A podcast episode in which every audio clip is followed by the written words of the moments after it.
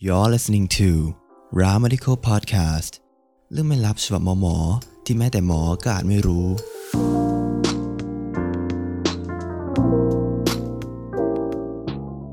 ค่ะ สวัสดีค่ะทุกคน ยินดีต้อนรับทุกคนเข้าสู่ r a m a d i c a l Podcast Podcast ที่รวมเรื่องไม่ลับฉบับหมอหมอกับออม ในประโซดที่ 5 ค่ะ ซึ่งในวันนี้เนี่ยเราก็มาในชื่อตอนว่า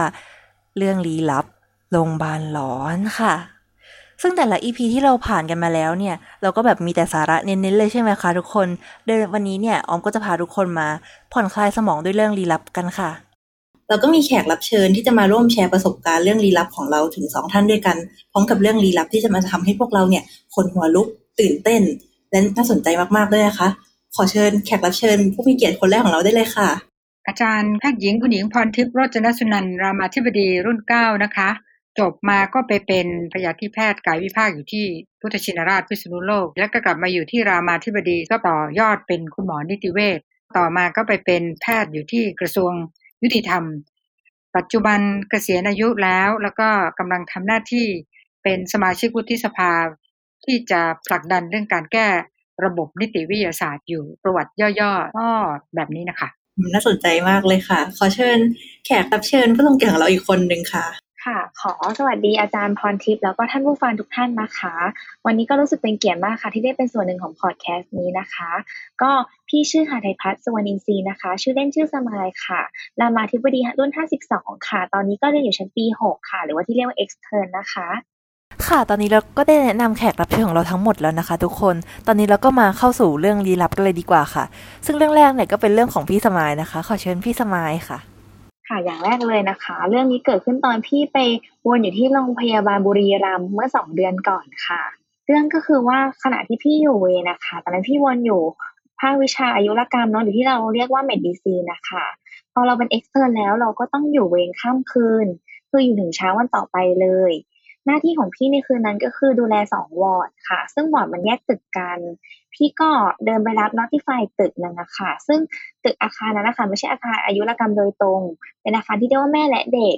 คือสองชั้นแรกเนี่ยจะเป็นเอ่อมีคุณแม่มีเด็ก แล้วพอชั้นสามสี่ค่ะค่อยเป็นอายุรกรรม เรื่องก็คือว่า เหตุเกิดประมาณเวลาตีสามครึ่งค่ะ คือขณะที่พี่รับ notify ชั้นสี่เสร็จ พี่ก็ลงลิฟต์ค่ะ ลงลิฟต์จากชั้นสี่จะลงมาชั้นสองแต่ปรากฏว่าพี่ก็คือยืนเล่นโทรศัพท์อยู่ค่ะ ก้มหน้าก้มตาเล่นโทรศัพท์ ออกจากลิฟต์ไม่ทัน ประตูลิฟต์ก็ปิดใส่พี่ไป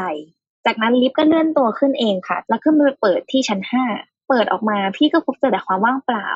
ความมืด แล้วก็พี่คนเดียวในตึกนั้น ไม่มีคน ไม่มีใคร ไม่มีอะไรเลย พี่ก็ ทำอะไรไม่ถูกค่ะ ไม่รู้ว่าตัวเองกำลังเจอกับอะไรอยู่นะตอนนั้น แต่ว่าด้วยความง่วงของเวร med ค่ะ พี่ก็ข่มสติแล้วก็ปิดประตูลิฟต์ค่ะ แล้วก็กดลงชั้นสองตามเดิม แล้วก็เดินกลับห้องนอนไปค่ะ ก็รุ่งเช้าค่ะ พี่ก็ค่อยมาคุยกับเพื่อนค่ะ พี่ก็ถามเพื่อนมทสค่ะ ที่เขาอยู่โรงพยาบาลบุรีรัมย์มาก่อนเนาะพี่ก็คุยกับเขาว่าเนี่ยเออแบบพี่เจอเรื่องประมาณนี้ ชั้นห้ามันมีคนอยู่ไหมเพื่อนพี่ก็ให้คำตอบพี่มาว่าอ๋ออาคารแม่และเด็กนั้นอะชั้นห้ามันปิดปรับปรุงอยู่ มันไม่มีวอร์ด มันไม่มีคน มันไม่มีคนไข้หรือหมออยู่แน่นอนค่ะ ไม่ว่าจะเวลาไหนของตึกนั้น พี่ก็อ้าวนี่พี่เจออะไรไปเมื่อคืน คือตอนนั้นพี่ก็แอบคิดเขาว่าตีสามครึ่งมันแบบหนึ่งใครมันจะกดลิฟต์สองคือแล้วทำไมลิฟต์มันเคลื่อนขึ้นเอง คือพี่ก็พยายามหาเหตุผลมา support ตัวเองค่ะว่าแบบเออมันมีเหตุผลทาง scientific ที่แบบพอจะบอกพี่ได้ไหมว่าแบบใครมันกดลิฟต์ตอนตีสามครึ่งแล้วทำไมลิฟต์มันเคลื่อนตัวขึ้นเองเงี้ยค่ะ พี่ก็หาไม่เจอค่ะ แล้วก็ยิ่งได้แบบฟังจากเพื่อนมทสที่อยู่มาก่อนว่าเออตึกนั้นมันแบบ มันก็เคยมีคนโดนมาก่อนนะ อย่างเงี้ยค่ะ โอเคค่ะ นี่เป็นเรื่องขนหัวลุกของพี่ฉบับ extern ค่ะ ดีใจด้วยนะคะ พี่ที่พี่แบบยังไม่เจอแบบเป็นคน พี่ก็ดีใจค่ะ ที่แบบพี่ไม่เห็นเป็นคนแต่ว่าประสบการณ์ของแบบเพื่อนที่อยู่มาก่อนนี่คือเป็นยังไงเหรอคะช่วยขยายความให้แบบทางผู้ฟังฟังด้วยได้ไหมคะค่ะ เป็นเรื่องของรุ่นพี่รามานี่แหละค่ะคือเพื่อนพี่ที่เป็นมทสค่ะเล่าว่าเออรุ่นพี่อะเจอชั้นหกแบบว่าตอนประมาณตีสองพี่พี่พยาบาลโทรมา notify ค่ะว่า หมอมีคนไข้แบบชั้นหกมาดูให้หน่อย รุ่นพี่พี่ก็ขึ้นไปค่ะชั้นหกตึกเดียวกันนี่แหละค่ะ เปิดขึ้นมาก็คือไม่มีวอร์ดมืดตื้อเหมือนกันนะคะรุ่นพี่พี่ก็แบบหืมคือก้มดูโทรศัพท์ ก็คือมีเบอร์โทรเข้านะคะ แต่ว่าพอเปิดขึ้นไปมันแบบชั้นนั้นมันไม่มีคนไม่มีใครค่ะ ก็ขนหัวลุกตามๆกันมาค่ะว่าอาคารนี้อีกแล้วนะ ก็ขนหัวลุกไม่ไหวเลยนะคะพี่คือถ้าเจอจริง ๆ เนี่ยก็มีแอบมีแบบขนลุกสู้หรือว่าแบบเออนอนไม่หลับอะไรเงี้ยอาจจะต้องอยู่กับเพื่อนนิดนึง ก็คือทั้งพี่สมายแล้วก็เพื่อนนี่ก็คือแบบมึนๆเบอร์ๆแบบเออไม่มีอะไรหรอกแกคิดมากอะไรอย่างงี้ใช่ไหมคะใช่ค่ะณเวลานั้นคือพี่ก็ไม่กล้าคิดค่ะคือถ้าถ้าพี่คิดพี่ก็น่าจะหลอนมากพี่ก็เลยแบบ เออมันง่วงแล้วมันตีสามครึ่งแล้ว ถ้าพี่ไม่นอนตอนนี้พี่อาจจะไม่ได้นอนอีกเลยพี่ก็โอเคนอนนอนไปก่อนละกันเดี๋ยวพรุ่งนี้เช้าค่อยคิดกันใหม่ แต่ก็ยังรวบรวมสติค่ะ คือ ไม่กรีดออกไปแล้วก็ข่มจิตข่มใจค่ะ กดลิฟต์ปิด แล้วก็ลงไปสู่เป้าหมายเราคือชั้นสองเหมือนเดิม ค่ะ คือถึงว่าเราเจอเหตุการณ์อะไรก็ตามที่เราไม่คาดฝัน พี่ก็ได้เรียนรู้ว่าเออพี่ก็ต้องมีสตินะ ถึงแม้จะแบบตกใจอยู่ก็ตามว่าเรากำลังเจออะไรที่เราแบบ ไม่รู้ว่ามันคืออะไรอะค่ะอืมแบบนี้เองออมก็ขอขอบคุณพี่สมายที่มาช่วยแชร์เรื่องราวขนหัวลุกแบบนี้นะคะ จริง ๆ ของออมเนี่ยก็เคยได้ยินเรื่องประมาณนี้แบบมาจากแบบ พี่รหัสหรือว่าป้ารหัสเหมือนกัน ซึ่งสิ่งที่สำคัญร่วมกันของแบบทุกเหตุการณ์เลยเนี่ย ทุกคนก็คือแบบจะมีสติค่ะ ก็แบบเราไม่รู้ว่าจะเกิดอะไรใช่ไหมคะก็ต้องพยายามมีสติ อันนี้ก็ฝากถึงท่านผู้ฟังทางบ้านด้วยนะคะ หลังจากที่เราฟังเรื่องลี้ลับน้ำจิ้มจากพี่สมายแล้วเนี่ยออมก็เชื่อว่าทุกคนก็เริ่มมีหลอนกันบ้างแล้วใช่ไหมคะหรือว่าแบบหรือว่าคนอาจจะยังก็ได้ฉะนั้นเรื่องลี้ลับต่อมาเนี่ยก็จะเป็นของอาจารย์หมอพรทิพย์ค่ะ ก่อนอื่นเลยเนี่ย เราก็ต้องยอมรับใช่ไหมคะว่าอาจารย์พรทิพย์เนี่ยเป็นคนที่มีชื่อเสียงผลงานด้านนิติเวชท่านหนึ่งในประเทศไทยเลย วันนี้เราก็จะมาไขข้อสงสัยกันที่ว่านิติเวชเนี่ย ผีดุจริงหรือเปล่า เรามาฟังกันก่อนค่ะว่าทำไมอาจารย์หมอเนี่ยถึงเลิกเรียนด้านนิติเวชหรอคะก็ต้องบอกว่าเริ่มต้นไม่ได้อยากไม่ได้อยากเรียนค่ะแต่เป็นว่าไปเป็นแพทย์ฝึกหัดอยู่โรงพยาบาลพุทธชินราชแล้ว มีความรู้สึกว่าในปีหนึ่งที่เราทำงานเนี่ยมันมีปัญหามากมายหมายความว่าเเดี๋ยวคนไข้คนโน้นก็เสียชีวิตอะไรประมาณนั้นน่ะแล้วเราเองเราก็แก้ปัญหาไม่ทัน ก็เริ่มรู้สึกว่าจะเอายังไงกับชีวิตตัวเอง ส่วนหนึ่งเนี่ยเป็นเพราะว่าชอบที่เราจะควบคุมตัวเองได้ ไม่ใช่ว่าโอ้โหต้องอยู่เวรทั้งวันทั้งคืนอะไรประมาณเนี้ยตอนนั้นก็เลยตัดสินใจเลือกเรียนสาขาขาดแคลนนะคะ ซึ่งสาขาขาดแคลนที่ตอนสมัครเนี่ยก็เป็นพยาธิคลินิกก่อน แล้วตอนนั้นท่านอธิการบดีมาสัมภาษณ์แล้วท่านดูบุคลิกท่านอธิการก็บอกว่า เอ๊ะคุณหมอนี่น่าจะไปเรียนพยาธิกายวิภาคเลยเพราะดูแข็งนะคะว่าผมไม่ชอบเรื่องจุกจิกจุกจิกประมาณนั้นพอไปเรียนพยาธิกายวิภาคก็เลยไปอยู่ต่างจังหวัดที่พิษณุโลก แล้วมันมีงานที่เขาฝากมาก็คืองานนิติเวชคือเวลาคนตายผิดธรรมชาตินะคะเพราะนั้นพอทำงานไปทำงานมามันก็เริ่มสนุกรู้สึกว่าสาขานั้นเนี่ยมันมันมีอะไรให้สืบสวนสอบสวน ซึ่งก็มาตรงกับไอ้ที่เราชอบตั้งแต่เด็ก ๆ ก็คือชอบหนังสืบสวนเรื่องโคลัมโบ จากนั้นก็ย้ายเข้ารามาธิบดีมาเป็นอาจารย์ ก็เลยสอบบอร์ดเพิ่มอีกบอร์ดหนึ่งก็ได้เป็นสองบอร์ดคือพยาธิกายวิภาคแล้วก็นิติเวชค่ะนั้นถามว่า อะไรเป็นแรงบันดาลใจไม่มีเพราะทำงานไปแล้วมันก็ไปเจอสิ่งที่ชอบ แล้วมันก็สนุก เพราะว่ามันมันเหมือนเป็นการเชี่ยวชาญหลากหลายสาขา แต่ไม่ต้องลงลึกมาก เพราะว่าในวิชานิติเวชมันต้องมีทั้งพิสูจน์หลักฐานนู่นนี่ไปด้วย รถยนต์แล่นทับศพรถนี้ทับใช่หรือเปล่า เราก็ต้องไปดูรอยยางที่ศพต้องไปดูที่รถยนต์ว่า มีเลือดของคนตายติดไหมอะไรประมาณนี้นี่คือความชอบนะ ที่เริ่มมาค่ะโหคือน่าสนใจนะคะเนี่ย แบบจริง ๆ เนี่ยเรื่อง ทุกคนน่าจะรีเลทเรื่องสืบสวนกับเออเรื่องทางนิติเวชได้แบบเยอะแยะมากมายเลยเนี่ย แล้วก็ออมก็อยากจะถามอีกค่ะ ว่าแบบนิติเวชเนี่ยก็จะเป็นอีกสายเฉพาะทางหนึ่งเลยที่แบบคนก็ไม่ค่อยได้สัมผัสใช่ไหมคะเพราะว่าเป็นหมอที่แบบเราไม่ได้ไปหาตรงๆ อ้อมเลยอยากถามอาจารย์ว่าแบบจริง ๆ การทำงานของหมอนิติเวชเนี่ยต่างจากหมอสาขาอื่นอย่างไรบ้างคะแบบคร่าวๆก็ได้ค่ะ ค่ะ เป็นคุณหมอที่ค่อนข้างอยู่ไปทางเรื่องของกฎหมายอะก็คือกฎหมายมันจะแบ่งเป็นสองส่วนนะคะ ส่วนหนึ่งก็จะเป็นเรื่องที่เกี่ยวกับศพ คือการตายผิดธรรมชาติ อันนี้มันต้องเป็นหมอเฉพาะทางแต่เพราะคุณหมอทั่วไปเนี่ยคงจะไม่มีทางทราบได้ เพราะมันดูภายนอกแล้วก็ผ่าภายใน เพราะนั้นอันนี้ก็จะไม่เหมือนกับหมอทั่วไปแล้วเพราะตอนที่เราเรียนเนี่ยเราเราจะไม่รู้เรื่องพวกนี้ แต่จะมีองค์ความรู้เรื่องของการรักษาอยู่บ้างในบางกรณี เช่น ถูกฟ้องมั่งหมายว่าคนไข้ในโรงพยาบาลเสียชีวิตแล้วถูกฟ้อง บางครั้งมันเรื่องมันยากก็จะต้องใช้ความรู้ที่ลึกไปทางวิชาแพทย์ด้วย ไม่ใช่ว่าดูแต่ผิวๆ อีกส่วนหนึ่งก็จะเป็นเรื่องของคนไข้คดีค่ะ คนไข้ถูกตีถูกซ้อม ถูกส่งเข้ามาโรงพยาบาลถูกข่มขืนประมาณเนี้ย มันก็จำเป็นต้องมีการตรวจแล้วก็เก็บหลักฐาน แล้วก็ต้องไปเป็นพยานศาลส่วนใหญ่คุณหมอทั่วไปเนี่ย ไม่ถนัดในการเก็บหลักฐานก็จะตรวจรักษา หมายความว่า ถ้าต้องผ่าตัดอย่างเงี้ยรถชนเขาก็จะผ่าตัดแล้วก็จบ แต่เราเนี่ยจะต้องไปนั่งเก็บหลักฐานไปดูบาดแผลอะไรประมาณนี้ก็ ก็เลยเป็นอันถ้าเป็นนิติเวชคลินิก ก็จะมีส่วนคล่อมๆกันนะแต่ว่าไม่ได้เป็นเรื่องการรักษาแต่จะเป็นการบันทึกบาดแผลบันทึกการบาดเจ็บค่ะแบบนี้ก็ต้องมีการให้ความร่วมมือหรือว่าทำงานกับตำรวจด้วยใช่ไหมคะอาจารย์ ค่ะส่วนใหญ่เอ่อตำในต่างจังหวัดเนี่ยตำรวจเขาก็จะมาคุยกับเราเหมือนในหนังเลยนะเขาจะมาถามเราว่าเออบาดแผลเป็นยังไงอะไรประมาณเนี้ยตกลงเป็นอะไรตาย แต่พอในกรุงเทพเนี่ย ส่วนใหญ่ก็จะมาขอรับใบอ่ารับรองใบแพทย์ ตรวจบาดแผลหรือใบชันสูตร ก็จะได้คุยกันน้อย แต่พอตอนมาอยู่ที่สถาบันนิติวิทยาศาสตร์เนี่ยเอ่อเราก็ออกที่เกิดเหตุด้วยมีอะไรหลายอย่างก็จะมีการคุยกับตำรวจเพิ่มขึ้นค่ะอืมก็มีการทำงานแบบนอกสถานที่ด้วยนะคะ ก็ต่างจากที่เราอาจจะเคยดูซีรีส์แล้วแบบอยู่แต่ในวอร์ดนิติเวชแล้วก็แบบอยู่กับศพของผู้เสียชีวิต แล้วก็แบบมีการตรวจสอบอะไรอย่างนี้ใช่ไหมคะอ๋อคือศพนิติเวชเนี่ยจะต่างกับศพ ที่ตายในโรงพยาบาลตรงที่ที่เกิดเหตุสำคัญมากค่ะบางทีพอเราไม่ได้ดูที่เกิดเหตุปุ๊บเนี่ยเราจะไปต่อไม่ถูกอย่างยกตัวอย่างเช่นศพลอยน้ำมาเงี้ยพอเราไปดูณจุดพบศพเนี่ยเราจะได้ประเด็นทั้งน้ำขึ้นน้ำลงลักษณะของน้ำเป็นอย่างไร สภาพที่มันอยู่บนตัวศพมันจะเหมือนไหมกับน้ำอะไรประมาณนี้มันเลยต้องไปดูที่เกิดเหตุ ซึ่งไม่เหมือนกับการผ่าศพทั่ว ๆ ไปที่เป็นศพวิชาการไอ้นั้นไม่ต้องไปดูที่เกิดเหตุนั่นคือจะดูภายในร่างกายว่าเป็นอะไรตายมากกว่าจ้ะมันก็เลยมีงานหลากหลาย บางทีตรวจเสร็จตรวจที่เกิดเหตุ แล้วก็มาตรวจศพแล้วก็พบประเด็นก็จะต้องไปบอกเขาต่อ เช่น มีเคสหนึ่งลอยน้ำมา แล้วพอตรวจศพเสร็จเนี่ยเราก็เจอสภาพศพเนี่ยบอกได้ว่าไม่ได้ตายในน้ำ แต่น่าจะตายในน้ำนิ่ง ซึ่งเป็นคูคลองอะไรประมาณนี้เราก็ต้องเอาไอ้หลักฐานเนี่ยไปบอกตำรวจ แล้วก็ไปดูที่เกิดเหตุที่เกี่ยวข้องด้วยอันนี้ก็เป็นสิ่งที่ไม่เหมือนกับคุณหมอที่รักษาคนไข้ทั่วไปค่ะแบบนี้นี่เองค่ะ ถ้าแบบอาจารย์ทำงานอย่างนี้มาเยอะๆแล้วอาจารย์แบบเคยเจอเรื่องลี้ลับไหมอะคะคือหนูว่าเคยได้ยินว่าอาจารย์เนี่ยเขียนหนังสือลี้ลับจากประสบการณ์การทำงานของอาจารย์ด้วยอะค่ะ อาจารย์ช่วยเลือกสักประสบการณ์มาบอกเล่ากับชาวเราหน่อยได้ไหมคะมีจังๆจริง ๆ เนี่ยสองนะคะ แต่ว่า ไม่ใช่เรื่องลี้ลับแบบน่ากลัว เพราะว่าเราเราก็ไม่อยากอะถ้ามาปรากฏตัวให้เห็นนี่ก็ก็จะไม่ทำงานเรื่องนี้ละ ถ้าจะว่าไปก็กรณีแรกเลยเนี่ย น่าจะเป็นสิ่งที่บอกได้ว่ามีบางอย่างที่เข้าได้กับไอ้เรื่องลี้ลับ ก็นักศึกษาแพทย์รามารุ่นอะไรจำไม่ได้แล้วค่ะ ตอนนั้นอาจารย์เป็นอาจารย์อยู่ที่รามาธิบดีละก็หายไปค่ะ อาจารย์ก็เป็นผู้ดูแลนักศึกษาแพทย์ก็มองว่าผู้หญิงถ้าหายไป น่าจะมีปัญหาเรื่องของแฟนมากกว่า แล้วหายไปเจ็ดวันเนี่ยความรู้สึกเราคือน่าจะเสียชีวิตไอ้เงี้ยเราตอบไม่ได้นะปรากฏว่าพอมีตำรวจเขาติดต่อมาบอกว่าให้ไปดูกระโหลกนะคะ ที่คือเขาจับฆาตกรได้แล้วฆาตกรสารภาพ แต่ว่าไม่รู้ว่าจะมีกระโหลกของเด็กคนนี้หรือเปล่านักศึกษาแพทย์ไหมเพื่ออาจารย์ก็พาเพื่อนเข้าไป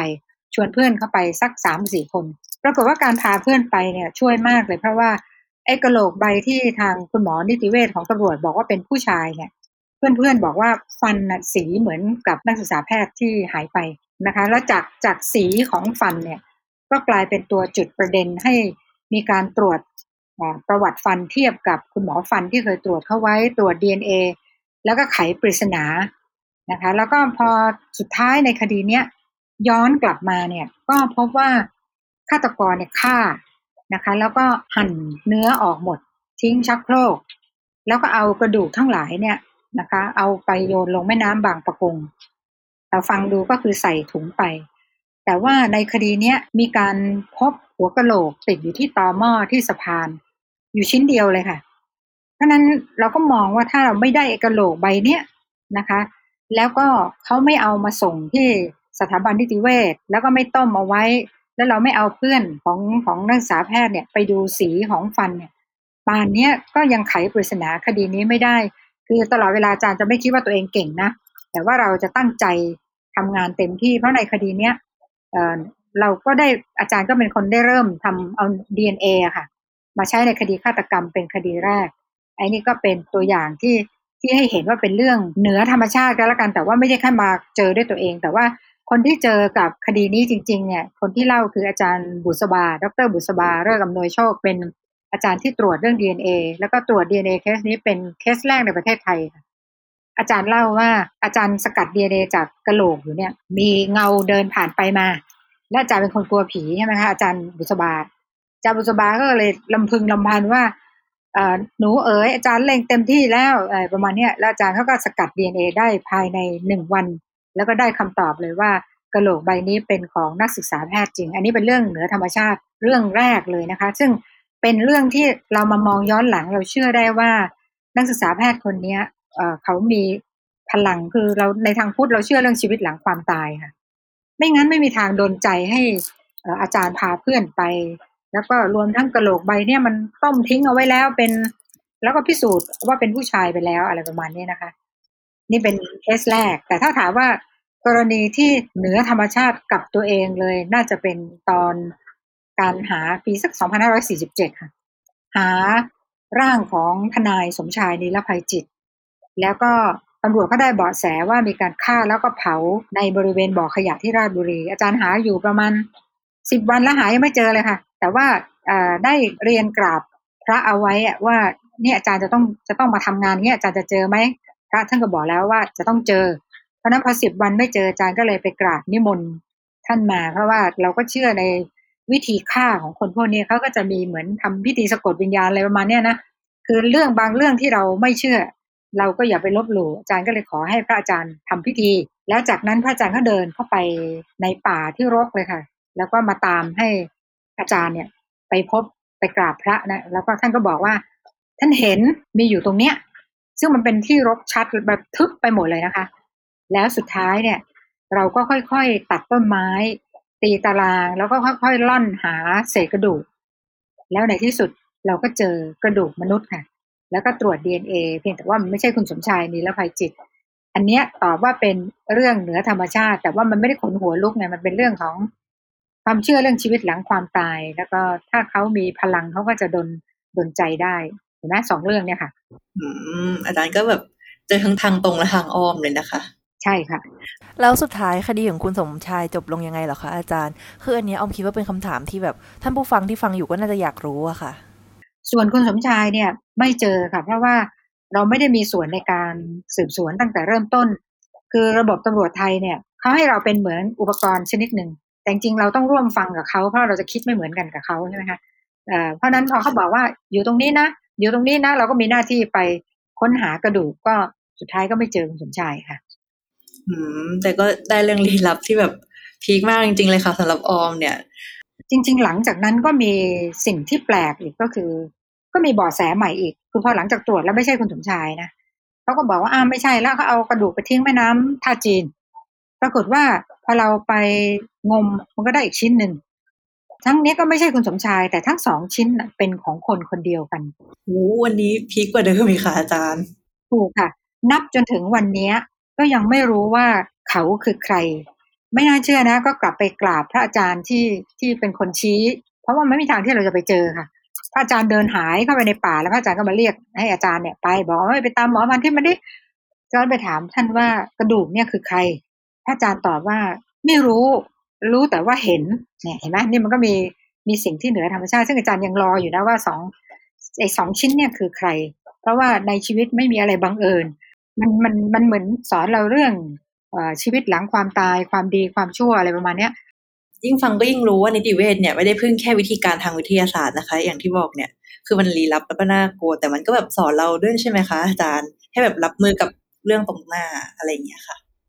ค่ะก็หลายคดีนะที่ที่อาจารย์เจอหลักฐานเนี่ย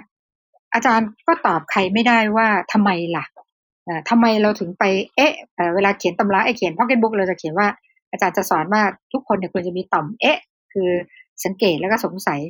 ก็จะเจอแบบเนี้ยเลยโดยที่ตอบไม่ได้ เพราะฉะนั้นไอ้สิ่งนี้อาจารย์ถือว่าเป็นสิ่งเหนือธรรมชาติที่เป็น sense ที่เรามีเองอะค่ะ ประมาณนั้นค่ะ ค่ะ peak มากจริง ๆ เลยค่ะ อันนี้ก็คือแบบเป็นไฮไลท์ของรายการตอนนี้เลยนะคะ เป็นเรื่องที่แบบเรื่องสองเรื่องที่แบบยาวแล้วก็ peak มากโดยเฉพาะของคุณคนปริศนาคนนั้นเนี่ย ทุกวันนี้ก็ยังไม่รู้อยู่ว่าเป็นใคร ก็คือเป็นเรื่องที่ลี้ลับแบบลี้ลับจริง ๆนะคะ ทุกคน หลังจากที่เราได้ผ่อนคลายสมองด้วยเรื่องของอาจารย์พรทิพย์แล้วก็พี่สมายเนี่ยก็ทำให้เราได้รู้ว่า ไม่ใช่ทุกคนนะคะ ที่จะเจอเรื่องลี้ลับระหว่างการเรียนหมอ และไม่ใช่ว่านิติเวชเนี่ยจะมีการทำงานอยู่แค่ในห้องผ่าชนสูตรด้วยค่ะ ซึ่งสิ่งที่ออมอยากจะฝากทุกคนในวันนี้ก็คือ อยากให้ทุกคนมีสติเสมอค่ะ บางทีเนี่ยเราอาจจะเจอกับสถานการณ์ที่หาคำตอบไม่ได้ด้วยซ้ำแต่ถ้าเรามีสติมากพอออมเชื่อว่าทุกคนเนี่ยจะผ่านสถานการณ์เหล่านั้นไปได้อย่างแน่นอนค่ะ แล้ววันนี้ออมก็ขอขอบคุณอาจารย์พรทิพย์แล้วก็พี่สมายมาก ๆ เลยนะคะ ที่มาร่วมแบ่งปันประสบการณ์ที่น่าตื่นเต้นขนหัวลุกพร้อมความรู้เกี่ยวกับทางนิติเวชให้กับพวกเราค่ะ ค่ะ ขอขอบคุณอาจารย์พรทิพย์เช่นกันนะคะ หนูได้รับประสบการณ์มากมายจากอาจารย์เลยค่ะ เป็นเรื่องราวที่ฟังแล้วก็ได้ทั้งความรู้แล้วก็ประสบการณ์นำไปใช้ค่ะ ยินดีเช่นกันค่ะ ค่ะ ขอบพระคุณอาจารย์มากค่ะ แล้วก็ขอบคุณท่านผู้ฟังทุกท่านด้วยนะคะ ก่อนจะจบ EP นี้ไปเราขอฝากแบบสอบถามเพื่อนำไปพัฒนาและวัดผลการตอบรับของรายการให้ดียิ่งขึ้น ซึ่งสามารถสแกนผ่านทาง QR code หรือลิงก์ที่ขึ้นไว้ได้เลยนะคะสำหรับ episode ใหม่นั้นจะเป็นเรื่องเกี่ยวกับอะไรและจะลับแค่ไหน สามารถติดตามได้ผ่านทาง YouTube RAMSC Official และ Spotify Ramadical Podcast ทุกวันศุกร์หนึ่งทุ่มค่ะ ไว้เจอกันใหม่ใน episode หน้ากับออมนะคะทุกคน สวัสดีค่ะ